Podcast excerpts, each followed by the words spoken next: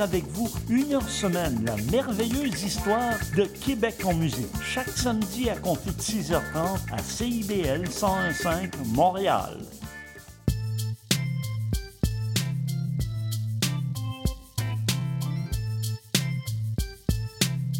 CIBL 101.5 Montréal. CIBL, au cœur de la culture. C'est intermittent jusqu'à Wellington. Vers la rive sud, congestion depuis Turcot, euh, parce qu'on a eu un accident tout à l'heure sur la 132. Bon, ben c'est clair, tu vas être en retard. Ah, cool. J'ai de la gym. Parce que la 132 demeure encore occupée. Il est 9 h. CIBL. 101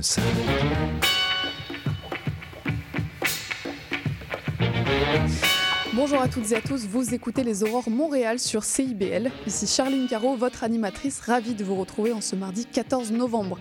Et aujourd'hui, on va parler des femmes d'acier, ces immigrantes qui ont grandement participé à développer l'industrie du Québec.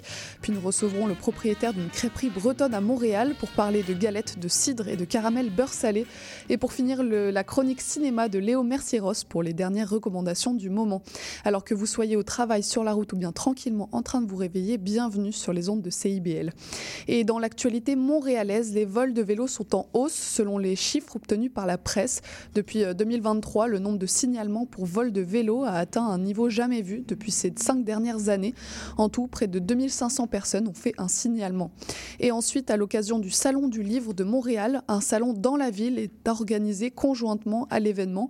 Du 10 au 26 novembre, diverses activités seront donc organisées à Montréal autour de la littérature. Au programme, des rencontres, des performances, des discussions et des dédicaces. L'événement vise à promouvoir la vie de quartier à soutenir le travail des artisans, des artisanes littéraires et puis aussi à visibiliser les lieux de culture montréalais. Vous pourrez donc retrouver de nombreux auteurs, autrices, éditeurs, éditrices pour des discussions enrichissantes autour de vos œuvres préférées. Et puis nous, on continue sur CIBL avec notre première entrevue sur le thème des femmes d'acier.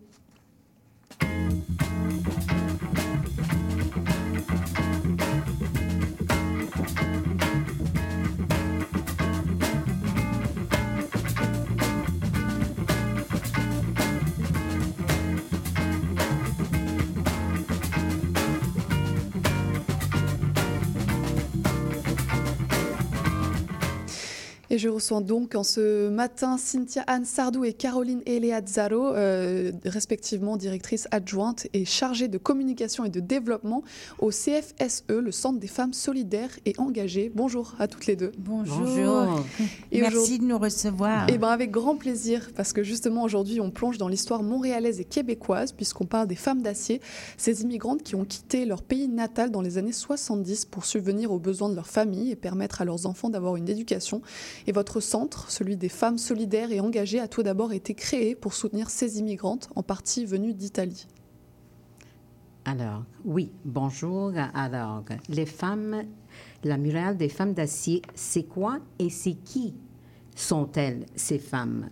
Alors, je peux parler de la conceptrice de ce projet, c'est Margherita Morcella. on va revenir justement sur cette murale, juste, juste pour préciser un peu la mission de votre centre, pour que les auditeurs comprennent oui, bien. alors, euh, euh, je suis la directrice adjointe et je suis une témoigne euh, de l'évolution du centre depuis plus de 20 ans que je travaille au centre.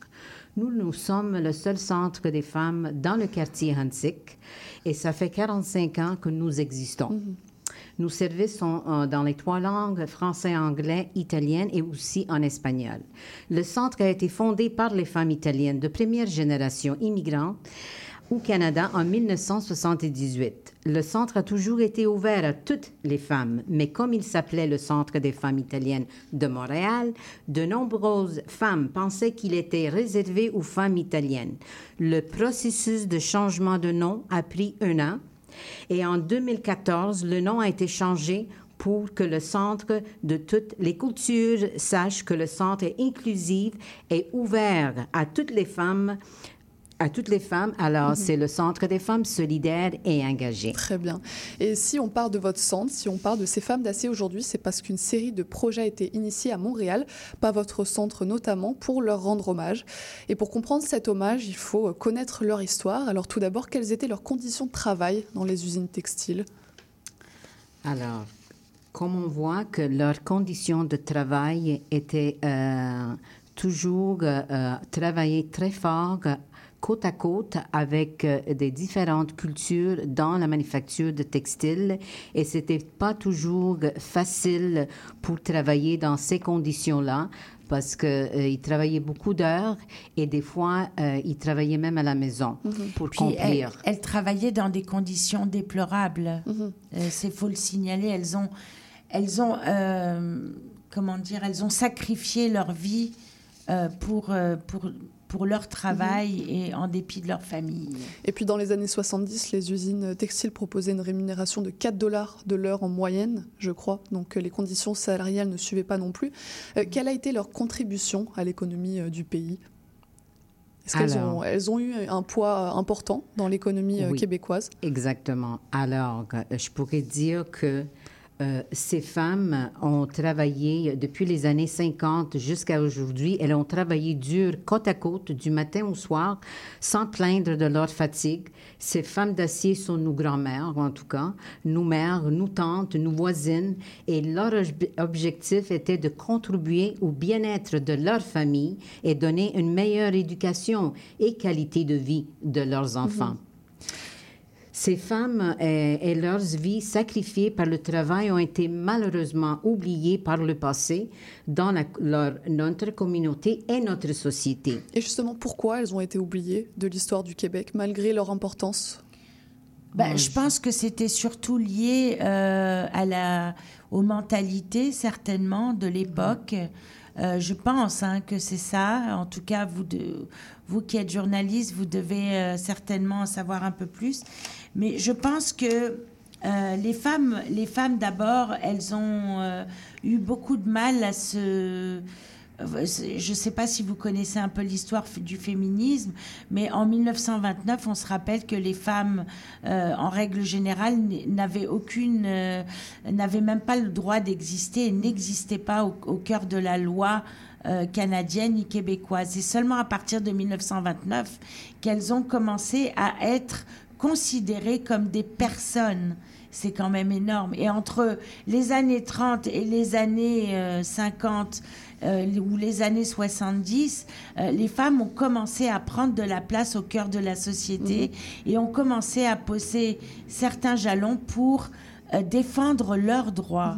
Alors, euh, je pense que vous avez déjà répondu à la question, mais donc l'histoire de ces femmes et leurs contributions ne sont pas reconnues actuellement ou ne l'étaient pas jusqu'à ne cette euh, pas série d'hommages jus- jusqu'à cet hommage. Maintenant, les femmes ont été honorées euh, de cette manière et euh, sont ré- bon la plupart du temps euh, certaines d'entre elles ne sont plus parmi nous Euh, mais c'est vrai que leurs enfants euh, viennent euh, rendre hommage pour leurs mères euh, qui ont travaillé fort pour leur éducation euh, et qu'elles ont ré- pu réussir aujourd'hui grâce à elles.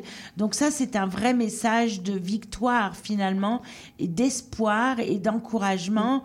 Et, honorable, un- un- un- une récompense honorable euh, qui, leur est, qui leur est due et qu'elles méritent donc, forcément. Exactement, donc on en revient au projet Femmes d'acier, cette série d'hommages initiée par votre collègue maître Margarita Morcella. Oui.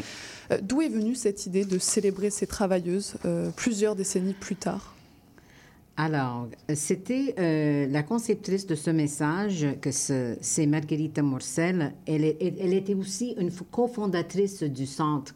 D'accord. Alors, pour initier, c'était c'est parce que de, elle est venue une idée, de- parce qu'elle a reconnu que euh, il était oublié dans la société et parce que ces femmes ont donné beaucoup de leur temps et leur vie euh, pour un meilleur euh, avenir à leur famille, à leurs enfants. Alors, c'est pour ça qu'à un moment donné, c'était euh, euh, une idée euh, de Margarita. C'est maintenant le moment, parce que ça faisait plusieurs années qu'elle y pensait de ce projet-là. Mais finalement, ça- parce que c'est un projet que jusqu'à date, c'est presque trois ans que c'était initié. C'est pas un, projet de- d'un jour à l'autre. Alors, elle a dû faire beaucoup de démarches pour arriver où est-ce qu'on on est arrivé euh, aujourd'hui. Et je pourrais aussi euh, en, nommer que c'est aussi euh, grâce euh, de, cette murale, euh, c'est avec plusieurs partenaires. C'est très important de les nommer. C'est l'organisme Prévention du crime Hansi Cartierville, qui est l'organisme porteur de, du projet de la murale qu'on appelle les femmes d'acier, comme vous pouvez les constater, et nous envoyer aujourd'hui le fruit. Et grâce à l'effort, l'engagement et le dévouement de nos partenaires et collaborateurs que je tiens à mentionner, euh, à reconnaître aussi avec la Ville de Montréal, l'arrondissement Hansi-Cartierville, SDC District Central, le Club d'âge d'or Jean Cabot, les artistes Nicole Boyce et Linka Art du projet Tixna, ClickSpace et E. Chabanel. On va revenir. Et le, Centre des femmes solidaires et engagées, Margherita Morcello et le comité Femmes d'Acier. Très bien. On va revenir sur cette murale, mais avant ça, il y a donc un collage qui a notamment été réalisé par ces femmes d'acier dans vos locaux en vue de la réalisation de cette œuvre. Euh, une vingtaine de ces femmes d'acier étaient donc présentes à ces ateliers, aujourd'hui âgées de plus de 80 ans. Qu'est-ce que ça a produit chez elles de se réunir de cette manière? Ben, je pense, moi personnellement, je veux pas parler à, ta place, mais je pense que elles étaient, euh, je pense que ça leur a fait très plaisir de savoir qu'on voulait leur rendre hommage et que leur voix était toujours euh, aussi reconnue aujourd'hui. Donc, je pense que c'est important pour elles de réaliser ce projet-là euh, d'avoir aidé les artistes à contribuer à cette murale, à la bonification de cette murale qui est message plein d'espoir. Je veux dire, on parle de euh, d'encourager les femmes à réaliser leurs rêves et que finalement leurs rêves d'autrefois euh, finissent quand ont, ont, eu raison du temps. Mm-hmm. Euh, et je pense que c'est important et qu'elles n'ont pas fait ça pour rien. Moi, c'est ce que je ressens dans, dans leur regard, dans leur, dans leur voix. Euh, et dans leur euh, dans leurs émotions certaines j'ai vu même des filles de femmes qui ne sont plus là qui ont été émues en la, aux larmes mm. parce que finalement, le travail de leur mère est enfin mm. reconnu. Et est-ce qu'elles voient cette vie à l'usine comme une période de souffrance ou est-ce qu'elles ah acceptent d'avoir souffert? C'est quoi leur état d'esprit aujourd'hui? Il y a deux sortes euh, euh, de, Il y a plusieurs sortes de témoignages. Euh, il y a des femmes qui, ont, qui, ont, qui sont passées au travers, d'autres qui disent que ben mais la plupart d'entre elles ont énormément mm. souffert, hein, il me semble. Hein, euh, Caroline, je te Oui, euh, ben, il y a aussi l'autre côté qu'il euh, y a des femmes qui sont très reconnaissantes, en tout cas parce que ce sont des immigrants de différentes cultures. Quand ils sont venus ici au Québec, ils ne savaient même pas coudre. Alors, initialement, ils, ont commencé à apprendre à coudre, puis ils disaient avec les, leurs témoignages, grâce au travail que j'ai accompli plusieurs années, comme 40, euh, 50 ans de travail. Maintenant, je suis là, j'ai une maison. Mm-hmm. J'ai rêvé d'avoir une maison et une meilleure vie pour ma famille et, mes enfants. Mm-hmm. Et donc, le collage est exposé dans votre centre, mais a aussi inspiré la murale qui a été réalisée en leur hommage. Et donc, la fresque a justement euh, été inaugurée le mois dernier au parc Simon Saint-Apôtre, réalisée par le collectif, comme vous disiez, d'artistes d'art urbain Tixna. J'imagine que le lieu de ce parc n'a pas été euh, choisi au hasard? Non. Alors, je pourrais parler un peu de ce, le, choix de, de cette parc. C'est pas dans ce secteur.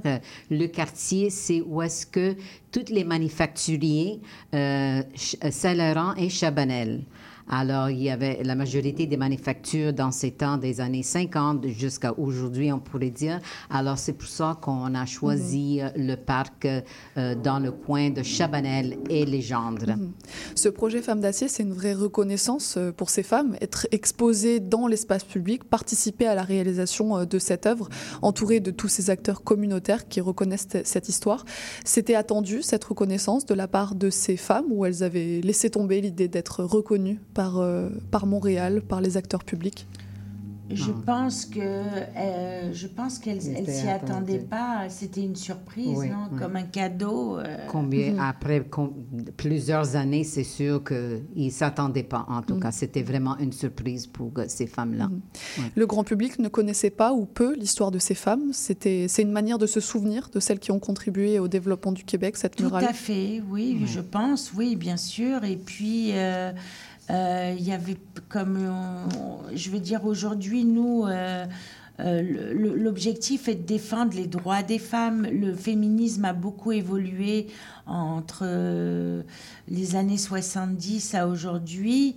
et je trouve que c'est une marque de reconnaissance et, d'humanité aussi sur l'évolution de des droits des femmes et de ce qu'elles méritent et de ce qu'elles ont euh, sur le sur quoi elles ont contribué euh, euh, à leur époque et, les effets et les résultats que ça apporte aujourd'hui. Vous parlez de cette évolution. Est-ce que vous voyez aujourd'hui dans l'actualité des liens que vous pouvez faire entre les, les, mouvements pour les droits des femmes aujourd'hui et puis ces femmes d'acier de l'époque? On peut penser par exemple à la grève du secteur public dont la majorité des effectifs sont des femmes.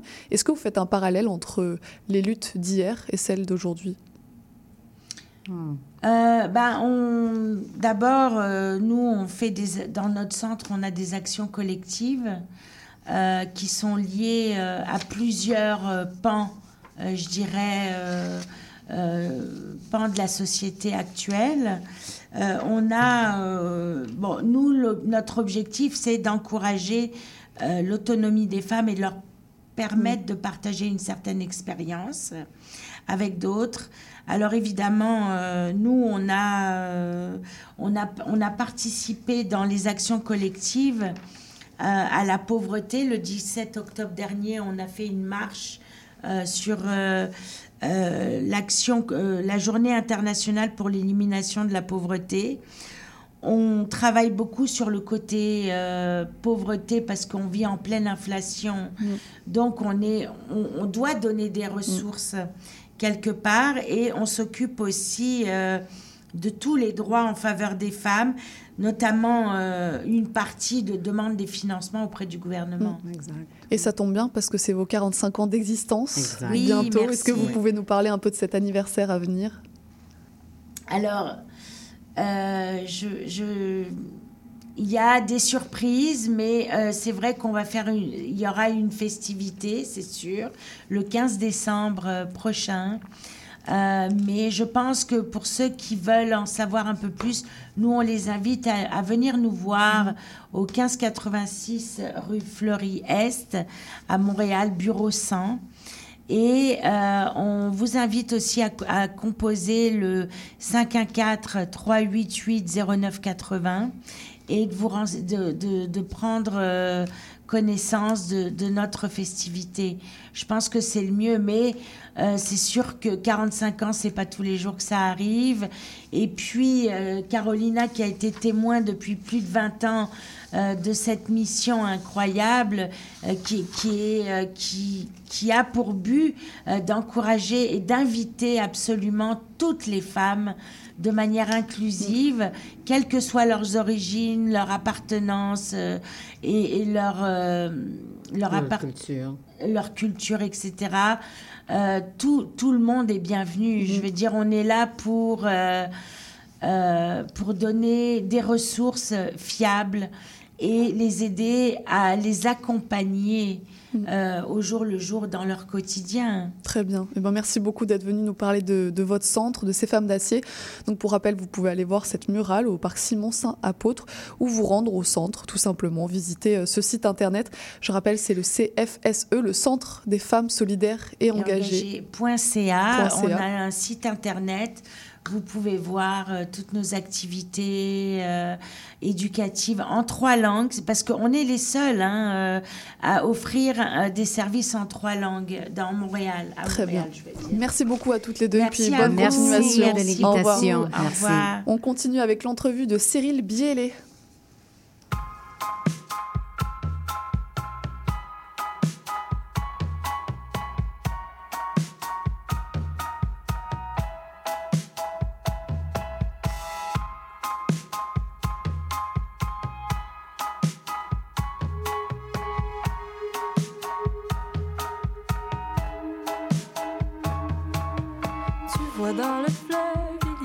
Il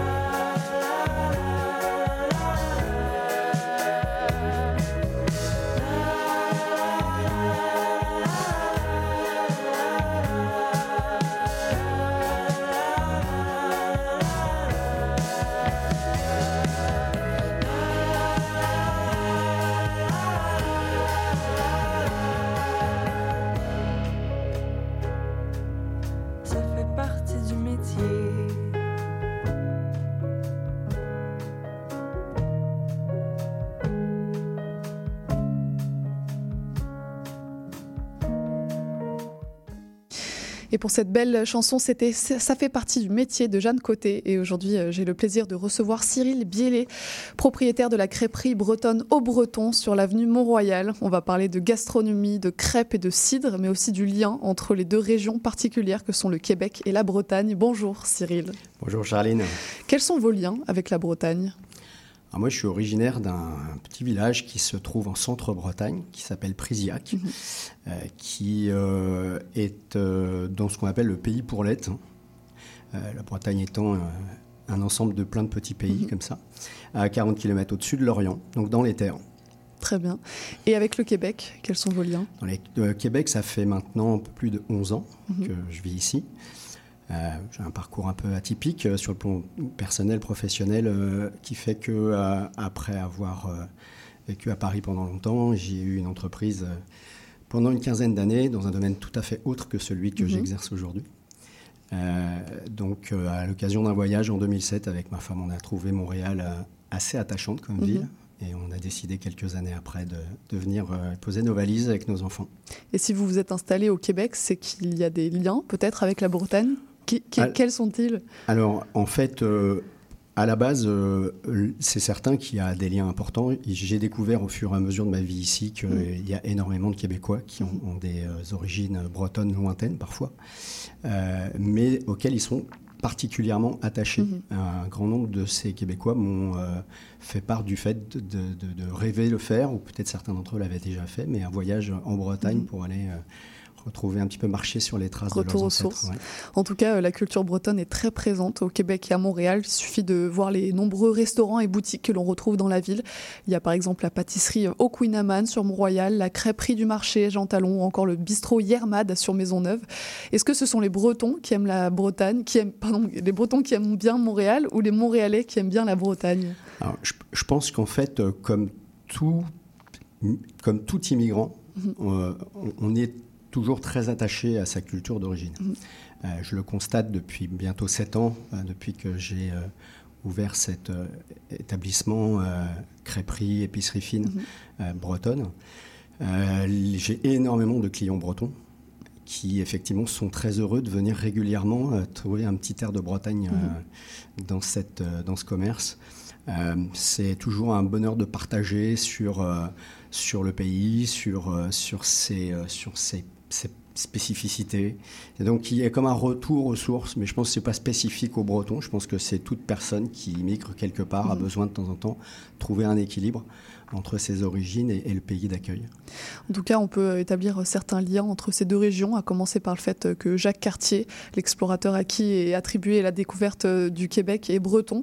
Et puis, euh, les peuples bretons et québécois ont tous les deux à cœur de préserver leur identité, leur culture et leur, langue aussi, d'une certaine manière. Et pour finir, la Bretagne est la province française, c'est ce que j'ai lu, dont euh, le plus d'émigrants vers le Canada provient. Euh, ce sont des choses que vous aviez notées, toutes ces coïncidences ou pas? Non, pas, pas spécifiquement. Je pense qu'en fait, euh, enfin, personnellement, euh, notre volonté de venir nous installer au Québec et en particulier à Montréal euh, était vraiment un ressenti. Cette ville a une énergie euh, particulière. Beaucoup de fois, on m'a posé la question et on me la pose encore. Des raisons pour lesquelles on s'est installé ici, elles sont extrêmement multiples.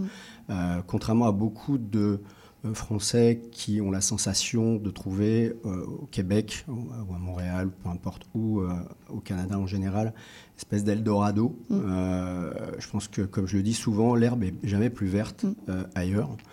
Et que quand on part de quelque part et qu'on n'était pas bien là où on est, il faut déjà analyser les raisons pour lesquelles on part. Parce que si on trimballe avec soi euh, les mêmes problématiques que celles qu'on quitte, ben, on va les retrouver là où on arrive.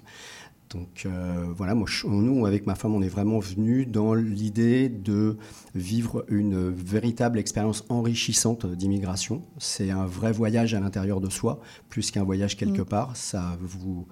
euh, ça nécessite une grosse introspection et parce qu'on vous attend pas finalement quand vous arrivez et donc euh, bah, inévitablement ça nécessite euh, de faire un petit peu le point sur soi-même et d'être un peu humble. Mhm. Et justement, on en vient à votre boutique, puisque votre domaine d'expertise, c'est les spécialités bretonnes désormais.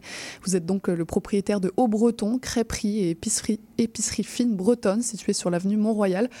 Pourquoi vous avez lancé cet établissement, tout simplement? Alors ça va paraître un peu prétentieux, pourtant c'est pas forcément ma, mon état d'esprit. Euh, je dirais qu'après quelques années à Montréal, je me lassais un petit peu de euh, toujours aller chercher ce que j'avais toujours connu, c'est-à-dire un projet de développement d'affaires dans des domaines plutôt ce qu'on appelle B2B, euh, business to business. Et donc j'avais l'envie d'être davantage au contact de mes clients euh, et pouvais pas avoir un plus proche contact que celui de commerçant. Euh, je suis fils de commerçante, donc j'ai vécu par procuration un petit peu dans Mm. cet univers-là, euh, étant plus jeune. Donc ça ça m'a ça m'a ouvert effectivement euh, vers cette crêperie parce que bah, déjà j'ai fait pas mal le tour des crêperies à Montréal Mhm. et je vais être très Enfin, même si effectivement tous les goûts appartiennent à chacun, euh, j'avoue que euh, je me disais qu'il y avait peut-être la possibilité d'offrir quelque chose d'un peu plus authentique, majoritairement à ce que je trouvais moi. Et donc, euh, à force de chercher ce projet, ben, je me suis dit, ok, ben, pourquoi pas la crêpe euh, C'est mes origines. La Bretagne, c'est mon environnement depuis que je suis tout petit. Euh, je sais en parler. Et je dois dire qu'aujourd'hui, dans cet établissement, ça me sert Mm. énormément. Parce que les Bretons, comme je le dis et je le répète, euh, quand ils viennent, ils ont envie de trouver un bout de Bretagne. Mhm. Et donc Haut Breton, c'est tout d'abord une crêperie, un établissement qu'on retrouve à chaque coin de rue ou presque en Bretagne. Euh, Est-ce que vous pourriez nous expliquer ce qu'est une crêpe bretonne ou une galette pour ceux qui n'en ont jamais entendu parler? Alors, euh, c'est, il y a plusieurs, euh, il y a plusieurs facettes en fait. Ça dépend où vous êtes en Bretagne. Euh, là, le terme de galette, et en ce qui concerne euh, ce qu'on appelle dans mon environnement géographique, centre-Bretagne et une grande partie de la Bretagne, euh, des crêpes de blé noir, euh, sont effectivement des crêpes réalisées à partir d'une farine de sarrasin. La crêpe, telle qu'on l'appelle euh, aussi, c'est la crêpe de froment. Mhm. Donc on fait vraiment la distinction entre crêpe de blé noir et crêpe de froment.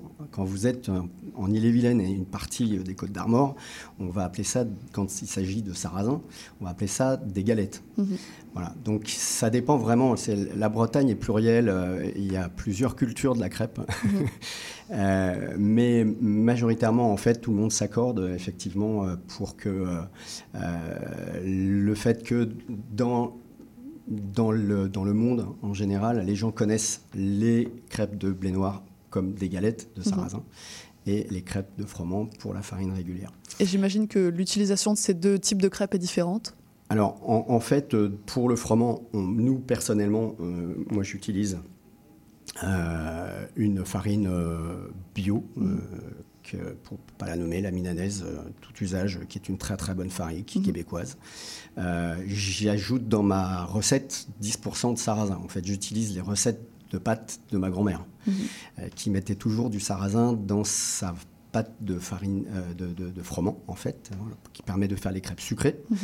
Et pour le blé noir, j'utilise une farine qui est extraordinaire, qui euh, est faite à Louisville, à côté de Trois-Rivières, sur meule de pierre, à l'ancienne, une très très belle mouture, et euh, pour lequel je l'utilise à 100%. C'est-à-dire Mhm. Contrairement à beaucoup de crêperies en Bretagne, qui coupent leur farine de sarrasin et leur euh, pâte de sarrasin avec un peu de froment, euh, moi je ne le fais pas. Euh, en revanche, je mets un œuf par kilo de farine à l'intérieur de cette pâte, ce qui permet de créer un liant, puisque le sarrasin n'a pas de gluten. Mhm. Euh, D'ailleurs, l'appellation blé noir est assez euh, surprenante dans le sens où en fait, il n'y a absolument aucun rapport entre le sarrasin et du blé, puisque ce n'est pas une céréale.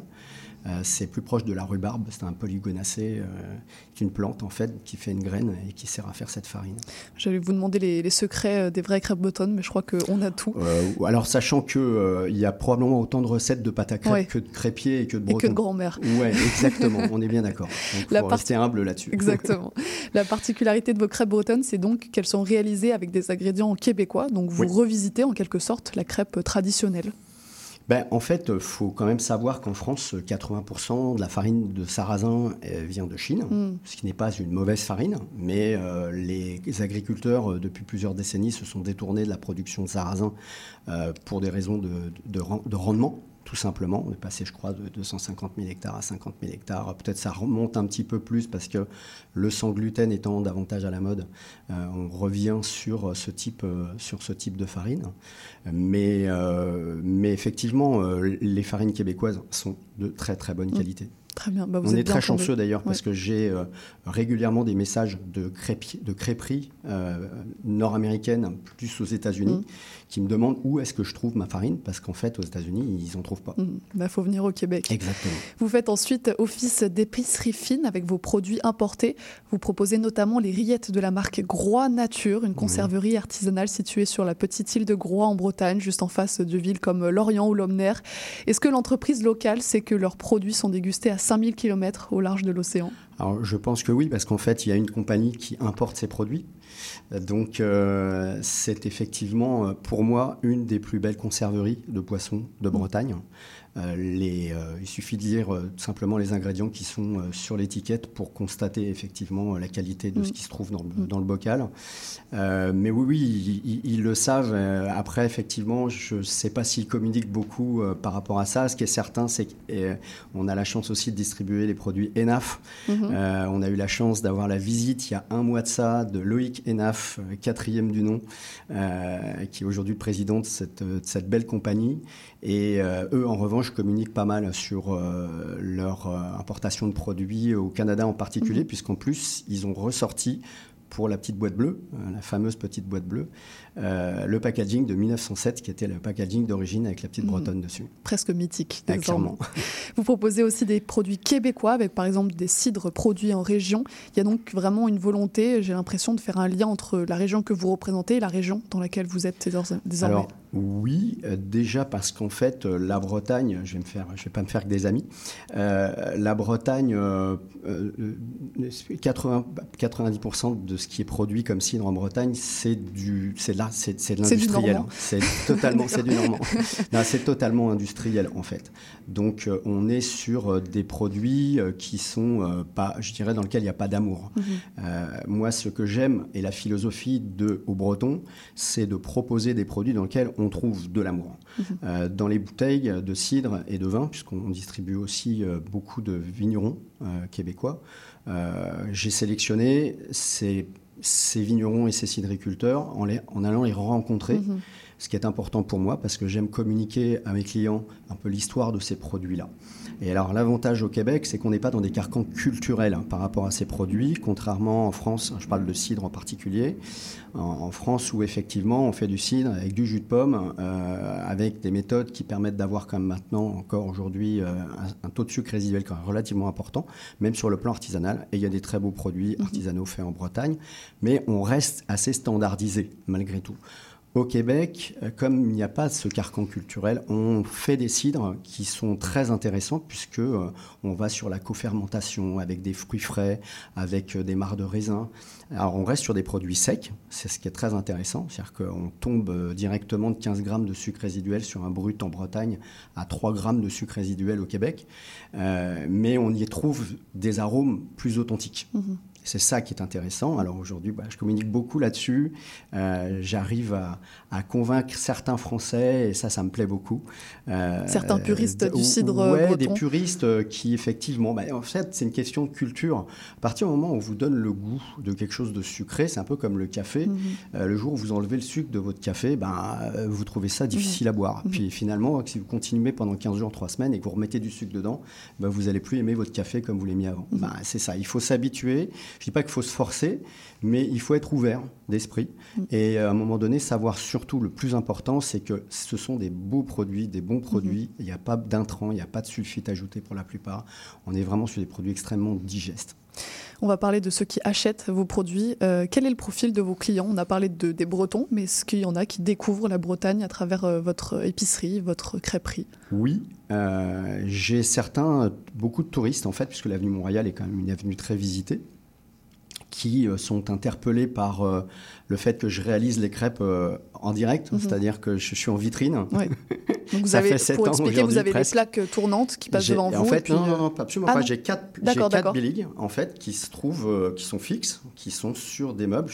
mon commerce est en angle, mhm. donc du coup, les, gens, voir, les gens me voient faire mhm. les crêpes en, en, permanence puisqu'en fait, un des gros vendeurs de la crêperie, c'est les demi-douzaines de crêpes et de galettes nature que nos clients nous, nous, réservent.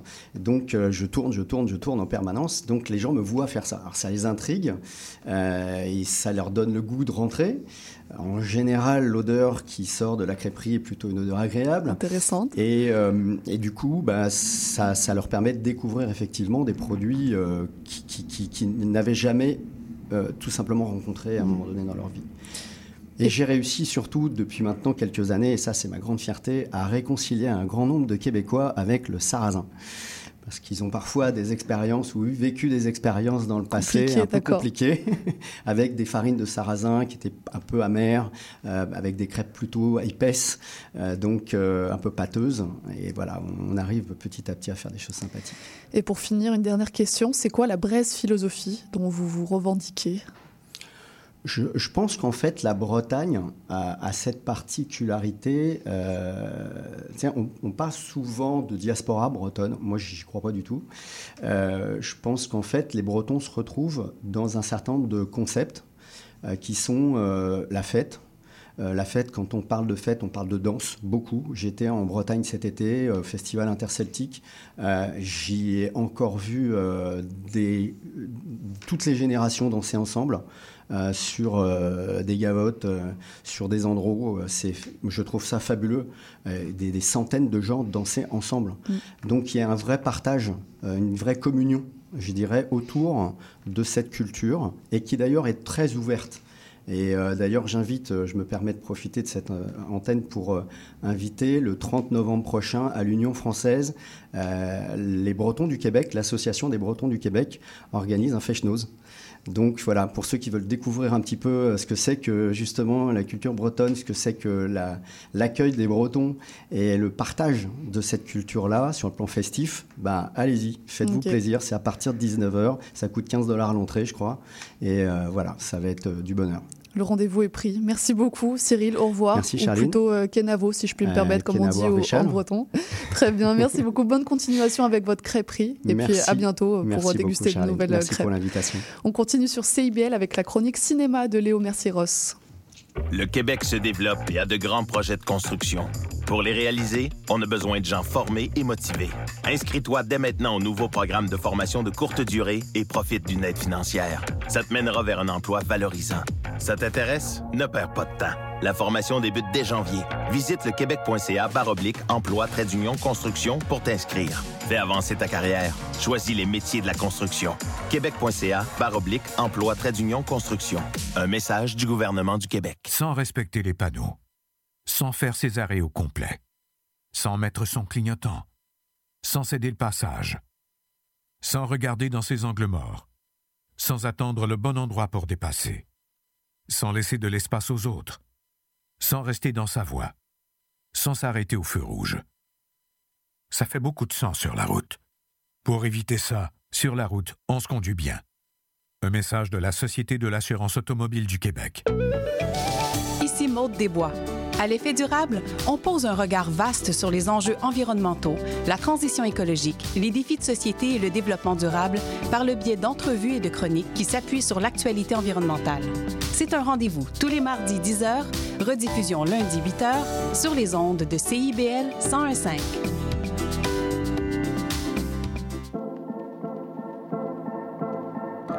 L'éducation vous intéresse?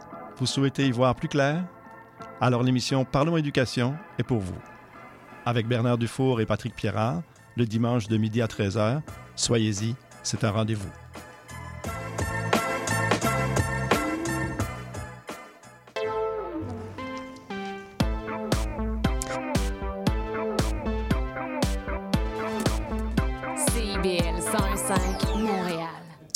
Et c'est l'heure de la chronique cinéma de Léo Mercieros. Bonjour Léo. Bonjour, ça va bien? Ça va très bien. Et cette semaine, on part dans le monde des super-héros avec un film et deux séries que tu veux nous présenter. Ouais, et ben moi je suis un grand fan de super-héros. C'est les premiers films, je pense, que j'ai complètement tombé en amour avec.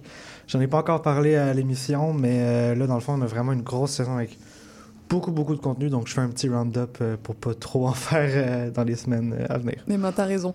Et pour commencer, tu voulais nous parler du tout dernier film de l'univers cinématographique Marvel, qui s'appelle tout simplement Les Marvel. Les Marvel, hein, qui est donc la suite du Captain Marvel de 2019. Donc, c'est en salle depuis le 10 novembre, donc vendredi dernier. Et petit fun fact, on fait pas trop en fun pour, pour eux autres, c'est le pire début pour la première fin de semaine d'un film Marvel de l'histoire? Au box-office domestique, ouais. D'accord. Donc avec 47 millions de dollars. Quand on dit ça, c'est pas rien, mais c'est vraiment celui qui a fait le moins d'argent. Il est en dessous de, de l'incroyable Hulk, euh, deuxième film d'ailleurs de cet univers-là. Donc ça fait quand même assez longtemps que ça fonctionne mhm. vraiment bien. Bon, il y a eu des flops euh, dans les dernières années. Est-ce que c'est dû à la grève qui vient tout juste de mhm. finir et donc que les, les stars n'ont pas pu le promettre? Je pense que c'est sûr que ça a un rôle à jouer. Mhm.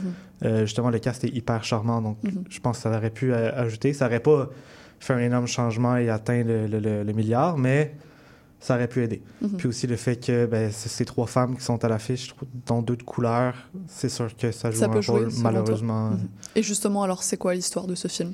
Eh bien, donc, on a Captain Marvel, euh, bien sûr, euh, personnage éponyme, qui doit, dans le fond, investiguer des espèces d'anomalies dans l'espace, euh, des espèces de, de transports temporels qui ont été introduits dans les Gardiens de la Galaxie, ceux qui le savent. Donc, elle va interagir avec ces espèces de failles de l'espace et de l'autre côté de cette faille, eh bien, on a aussi Monica Rambeau, qui était, euh, ceux qui ont juste vu le premier Captain Marvel, c'est la petite fille, euh, sa nièce un peu. Euh, donc, elle va interagir et là, ils vont se tenir liés, ces deux-là, mais aussi avec le personnage de Miss Marvel, d'où le titre Les Marvel. En fait, c'est les trois ensemble. Donc, Miss Marvel va aussi être liée. Et comment ils sont liés? Ben, en fait, c'est que à toutes les fois qu'ils utilisent leur pouvoir, elles vont changer de place mm. automatiquement euh, entre elles. Donc, on a un peu un test de Freaky Friday dans l'espace. Puis donc, on a une aventure cosmique pour espèce d'arrêter la méchante qui cause ça, puis arrêter le phénomène qui les fait changer de place Mhm. euh, constamment. Et cette prémisse un peu farfelue, est-ce qu'elle fonctionne? En fait, oui, elle fait extrêmement comic book. On a droit à un film de comic book, de super-héros. Je pourrais lire cette prémisse-là sur, sur la, la couverture d'un d'un comics. là. Oh my god, ils changent de place toutes les fois que tu utilises leur pouvoir. Ça fait très comic book, c'est très silly, mais ça fonctionne énormément. Mhm. Puis ça mène à d'excellentes scènes d'action. Je pense à la première d'ailleurs, où est-ce que, en fait, on a une scène d'action dans trois lieux différents une maison, un vaisseau spatial, puis euh, une autre station spatiale un Mhm. peu, mais les trois sont différentes. Ça change de place. Donc on a un combat, trois places différentes avec trois héroïnes. Puis au fil du temps, ils apprennent à l'utiliser un peu plus ce pouvoir à leur escient. Donc ça, il y a une belle évolution qui se crée. Puis euh, visuellement, ça fait quelque chose d'assez intéressant et d'unique. Donc pourquoi pas, c'est très réussi. Et justement, tu le disais, on a droit à un trio d'héroïnes pour ce nouvel opus. Est-ce que c'est bien amené? Oui, eh bien, en fait, les trois ils ont une super belle chimie. Mhm. hein. Euh, Captain Marvel, pour une fois, Brie Larson, euh, je pense que c'est le premier film où elle a vraiment du fun à faire ce rôle-là. Euh, Monica Rambeau, elle est très bonne. Elle fait un super bon travail depuis WandaVision, on l'a revu depuis le dernier Captain Marvel. Et puis Miss Marvel aussi, c'est le, le cœur émotif du film, mais c'est vraiment un très bon travail. Puis les trois, ils ont leur moment de gloire. Donc Mhm. on a vraiment une suite au premier Captain Marvel. L'histoire, la méchante, ses motivations tirent de là. Donc c'est elle le personnage principal, entre guillemets. Mhm. Mais les deux autres sont pas négligés non plus. Est-ce qu'il y a un personnage qui t'a particulièrement euh, touché, qui sort de l'eau- du lot selon toi? Ben, je l'ai un peu mentionné, mais Miss Marvel, vraiment, Mhm. euh, Kamala Khan, euh, de son autre nom, c'est vraiment le cœur du film. C'est vraiment dans les, ses yeux un peu que l'histoire se déroule. C'est un peu un personnage qui réagit beaucoup à l'univers Marvel. Puis euh, Iman Vellani, c'est un ange, cette, fille-là. Elle est extrêmement bien castée. Et on voit qu'elle a un amour pour l'univers de Marvel. Tu sais, Dans les entrevues qu'elle faisait pour la première série Miss Marvel et qu'elle a fait dans les deux derniers jours Mm. euh, pour essayer de promouvoir euh, en extrêmement rapide euh, ce film-là, on voit qu'elle a un amour pour l'univers puis qu'elle veut juste le bien. Donc, euh, c'est ça. Mais par contre, Miss Marvel, ceux qui la connaissent pas, c'est normal. Parce qu'en fait, elle a eu une série sur elle. Elle n'est pas introduite comme un nouveau personnage parce Mm. qu'elle a eu une série sur Disney+. Et il faut vraiment la voir parce que ses origines, on ne les dit pas. On ne dit pas vraiment c'est qui. On est juste lancé comme ça. Mhm. Et c'est une critique euh, de l'univers euh, Marvel euh, qui dit qu'il faut avoir tout vu pour pouvoir comprendre le nouvel opus. Est-ce que c'est valable aussi pour ce film? Ouais, ben pour cela, ça a été extrêmement critiqué parce qu'on peut citer la série WandaVision où Monica Rambeau est introduite en tant qu'adulte. C'est là qu'elle a ses pouvoirs, c'est là qu'on apprend qui elle est vraiment. La série Miss Marvel, bien sûr. Le premier film Captain Marvel, il faut avoir vu les Avengers, il faut avoir vu. Ils pensaient que tout le monde devait aller voir la, sé- la série Secret Invasion, Mm. qui est la dernière, la petite dernière, finalement. Pas du Mm. tout. Cette série n'a aucun, aucun lien avec ce film-là. Euh, mais ça fait un assez bon travail pour Recap Tout. On a une Mhm. séquence où est-ce que Captain Marvel, elle a une paire de pensées, puis elle est en train de Mm. regarder ses pensées du premier film. Donc, on a un petit recap euh, en images un peu flou de ce qui s'est passé dans le premier. Ça fonctionne. Donc on pense quand même aux, aux débutants euh, de l'univers Marvel. Oui, c'est ça. Puis, tu sais, il y a Miss Marvel, euh, c'est la seule vraiment qu'on Mhm. doit vraiment savoir c'est qui. Pour Monica Rambeau, elle dit J'ai traversé un mur de sorcière et j'ai eu des pouvoirs. C'est suffisant, c'est beau. Très bien. Le film est aussi le plus court de l'univers euh, cinéma de Marvel avec un total de 1h45. Est-ce que ça rend bien? Eh Ben, je pensais que oui, ça aurait été correct parce que moi, je suis pas contre des, des films plus courts, des films plus longs, Mhm. dépendamment que si le temps est bien utilisé. Je réalise vraiment que pour un film de super-héros, ça prend un minimum de deux heures, je pense, surtout Ouais. pour de son envergure avec trois personnages quand même. C'est trois personnages à développer.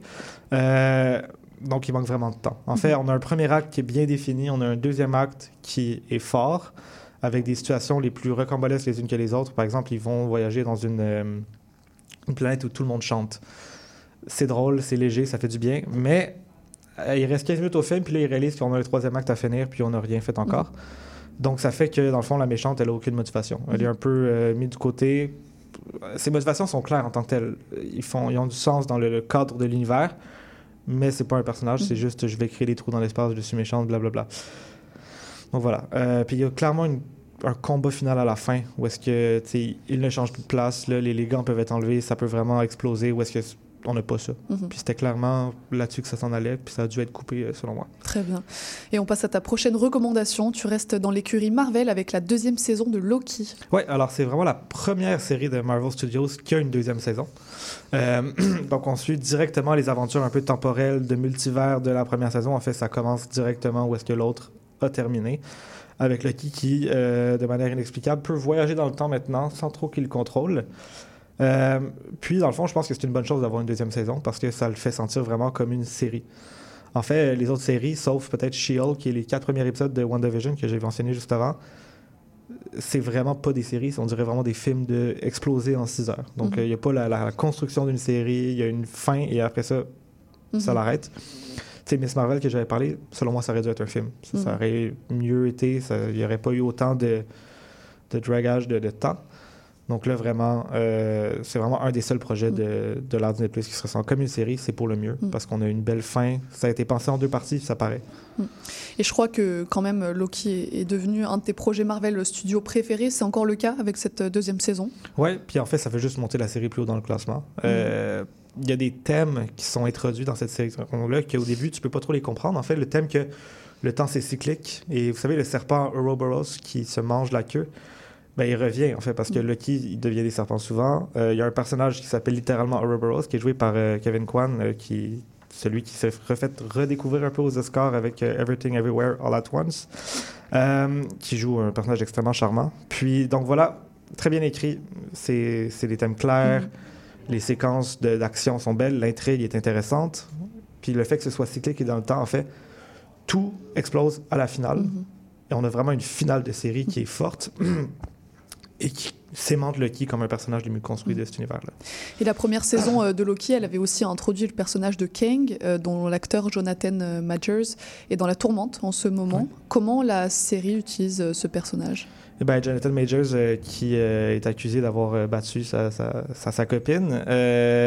Donc, dans le fond, ce- ce- cet homme-là, le personnage de Kang, c'est le prochain Thanos. Si on peut penser euh, au prochain Avengers, ça va être le grand méchant. Mais au lieu de l'introduire dans juste deux films comme ils l'ont fait avec Thanos, ils voulaient l'introduire un peu à parcimonie à travers tous les, les projets. Et euh, Loki, ça a été le premier de ceux-là. Et dans le fond, c'était le grand méchant des deux saisons. Euh, puis la série a été filmée, par contre, avant que la polémique ne soit connue. Donc, en ce moment, on ne connaît pas leur plan. Euh, quand il y, a des, petits rapports qui sortent en ce moment que peut-être ils vont complètement l'abandonner, on ne sait pas. La fin de la série, la série laisse penser qu'ils pouvaient- ils pourraient soit le garder, soit le, Mhm. le- l'enlever complètement. Les Donc, ils ont laissé une bonne porte de sortie assez Mhm. forte, mais ils pourraient aussi le, le ramener euh, Mhm. comme ils le souhaitent, dans le fond. Et donc au final, c'est une série à écouter selon toi? Oui, euh, donc tous les épisodes sont déjà sortis sur Disney+. Ça s'est fini la, la semaine passée, dans le fond. C'est sorti la même journée que la sortie de Marvel. Et, et donc, contrairement à ce film-là, justement, pas besoin d'avoir vu autant de projets, juste première saison, deuxième saison, ça s'écoute bien. Et pour ta dernière recommandation, tu nous parles de la dernière saison, deuxième saison, pardon, de la série Invincible, Invincible. Je ne sais pas comment on dit ouais, très euh, bien. qui est une série d'animation sur Prime Video, euh, qui, je pense, est une petite pépite, une perle d'or dans le monde des super-héros. Dans le fond, c'est parce que c'est une adaptation extrêmement fidèle, un peu comme les animés le font avec les mangas, au lieu de faire comme le MCU, où est-ce qu'on on prend juste les personnages des histoires un peu semblables, puis on, crée des nouvelles histoires. Là, on vraiment suit le comics. Tu pourrais prendre le, écouter la saison 1, puis continuer à lire ju- juste après. Il y a des changements, bien sûr, pour l'adapter, parce que Robert Kickman, le, le créateur de Invincible, et il travaille vraiment activement sur, euh, sur la série. Donc, euh, voilà. Et quelles sont les différences avec la première saison? Euh, ben, dans le fond, il y a un changement dans l'animation. Il y a vraiment un plus haut budget. La première série, la première saison, excusez-moi, a extrêmement bien euh, fonctionné. Donc, c'est plus poli. On voit qu'il y a un plus haut budget. la- L'animation est plus belle, d'une certaine manière. Euh, mais ça reste la même série avec un, cœur émotionnel fort. Puis aussi, beaucoup de gore. hein. C'est une série pour adultes, il faut le mentionner. Il y a beaucoup de sang, il y a beaucoup de thèmes matures. Mais ça, ça fait son charme parce que ça l'assume, puis ça, ça s'en gêne pas. Donc à regarder, mais pour un public euh, averti, j'imagine. oui, c'est ça. Puis pour les, les amateurs de super-héros aussi qui aiment les choses un peu plus matures, euh, il y a aussi la série euh, Gens V, en fait, qui est un spin-off de la série The Boys, autre sur Prime Video, euh, dont la première saison vient de se terminer, dans le fond. Puis The Boys, euh, c'est aussi très mature, très... euh, qui, lui, justement, adapte moins un pour un, comme le fait Invincible, mais qui fait quand même un résultat euh, pas pire. Très bien. Bah, merci beaucoup, Léo, d'avoir enchaîné euh, les films de super-héros pour nous. On se retrouve euh, la semaine prochaine pour ta prochaine chronique. Vous pouvez rester avec nous pour la clôture de l'émission et puis aussi le beau programme de demain.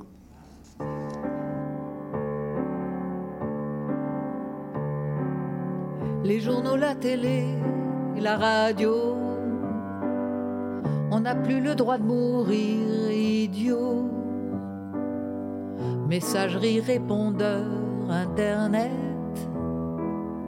Nos cuisines ouvrent sur la planète. On communique, on est informé. Y a plus qu'à réapprendre à se parler. Se dire oui, se dire non, se dire quelque chose. Sans souris, sans écran, plus personne n'ose dire je t'aime simplement. C'est toute une histoire.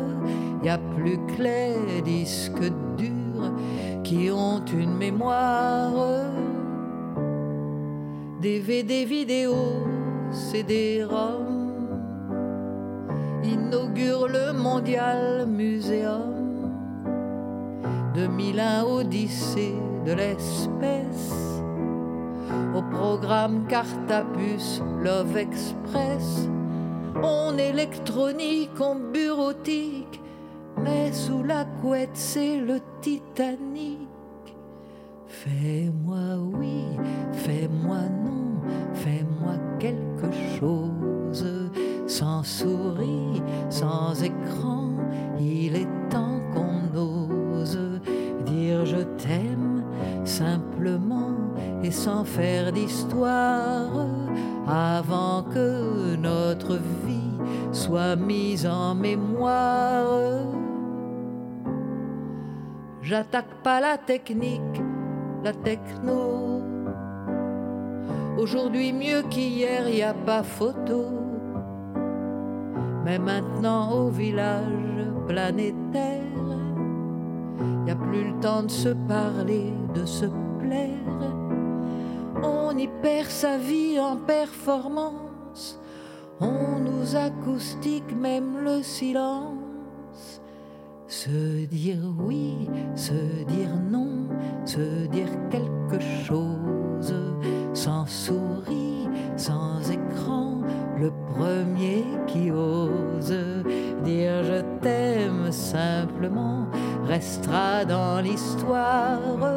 Juste un mot, un mot juste, un mot pour mémoire. Se dire oui, se dire non, se dire quelque chose. Et c'était Se dire oui, se dire non de Marie-Paul Bell. Et pour nous, l'émission d'aujourd'hui touche déjà à sa fin. Je remercie nos invités, le Centre des femmes solidaires et engagées, Cyril Biellet et Léo Merciros d'être passés à notre micro à la mise en onde et aux choix musicaux. C'était Maurice Bolduc que je remercie pour son assistance. Demain, on reçoit des beaux chroniqueurs avec Christian Nadeau pour les mouvements sociaux, Julie Grenier pour l'itinérance et Emma Ducassou-Péo pour les grandes femmes de Montréal. Comme d'habitude, si vous souhaitez réécouter cet épisode ou ceux des jours précédents, rendez-vous sur notre site web cibl1015.ca ou sur les plateformes de podcast Balado Québec, Apple Podcast et Spotify. Et puis sans oublier que les meilleurs moments de la semaine seront aussi rediffusés les vendredis à 8h. C'était Charline Caro sur CIBL. Je vous remercie pour votre écoute et je vous dis à demain pour notre prochaine émission.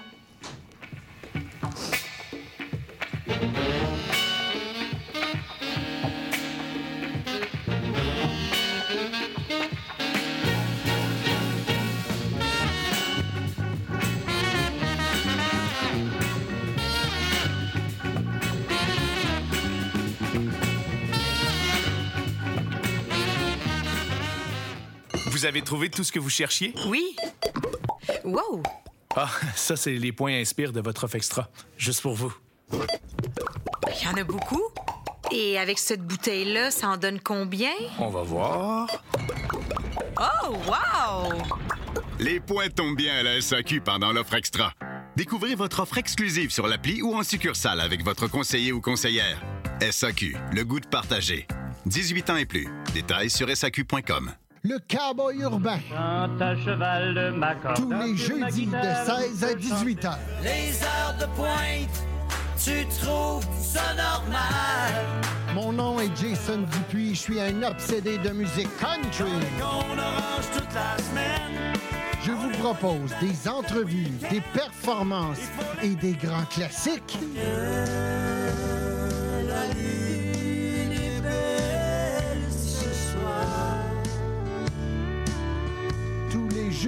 de 16 à 18 heures sur les ondes de CIBL.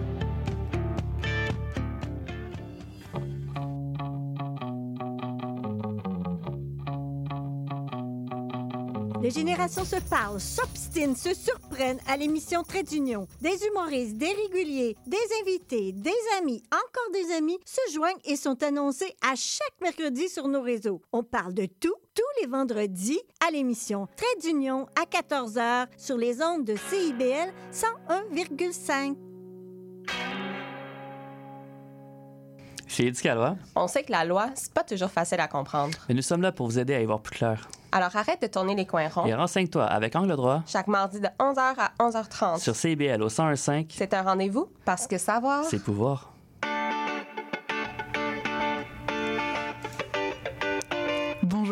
Et bienvenue dans l'émission Un monde d'artistes. Je suis Louise Anneau et chaque mercredi de 1h à 1h30, nous découvrirons ensemble l'histoire d'un ou d'une artiste en tout genre. À la manière d'une histoire, nous retracerons sa vie, son parcours, ses rencontres et son empreinte. Nous parcourrons différentes disciplines théâtre, danse, musique, cirque et bien d'autres encore. Vous l'aurez compris, à chaque semaine son artiste et à chaque épisode son univers. Alors je vous donne rendez-vous tous les mercredis à 1h dans un monde d'artistes sur CIBL. CIBL 101.5 Montréal. Vivre Montréal, Montréal. Alors, ici c'est IBL. On entre en onde bientôt. Bientôt. Dans 5 minutes.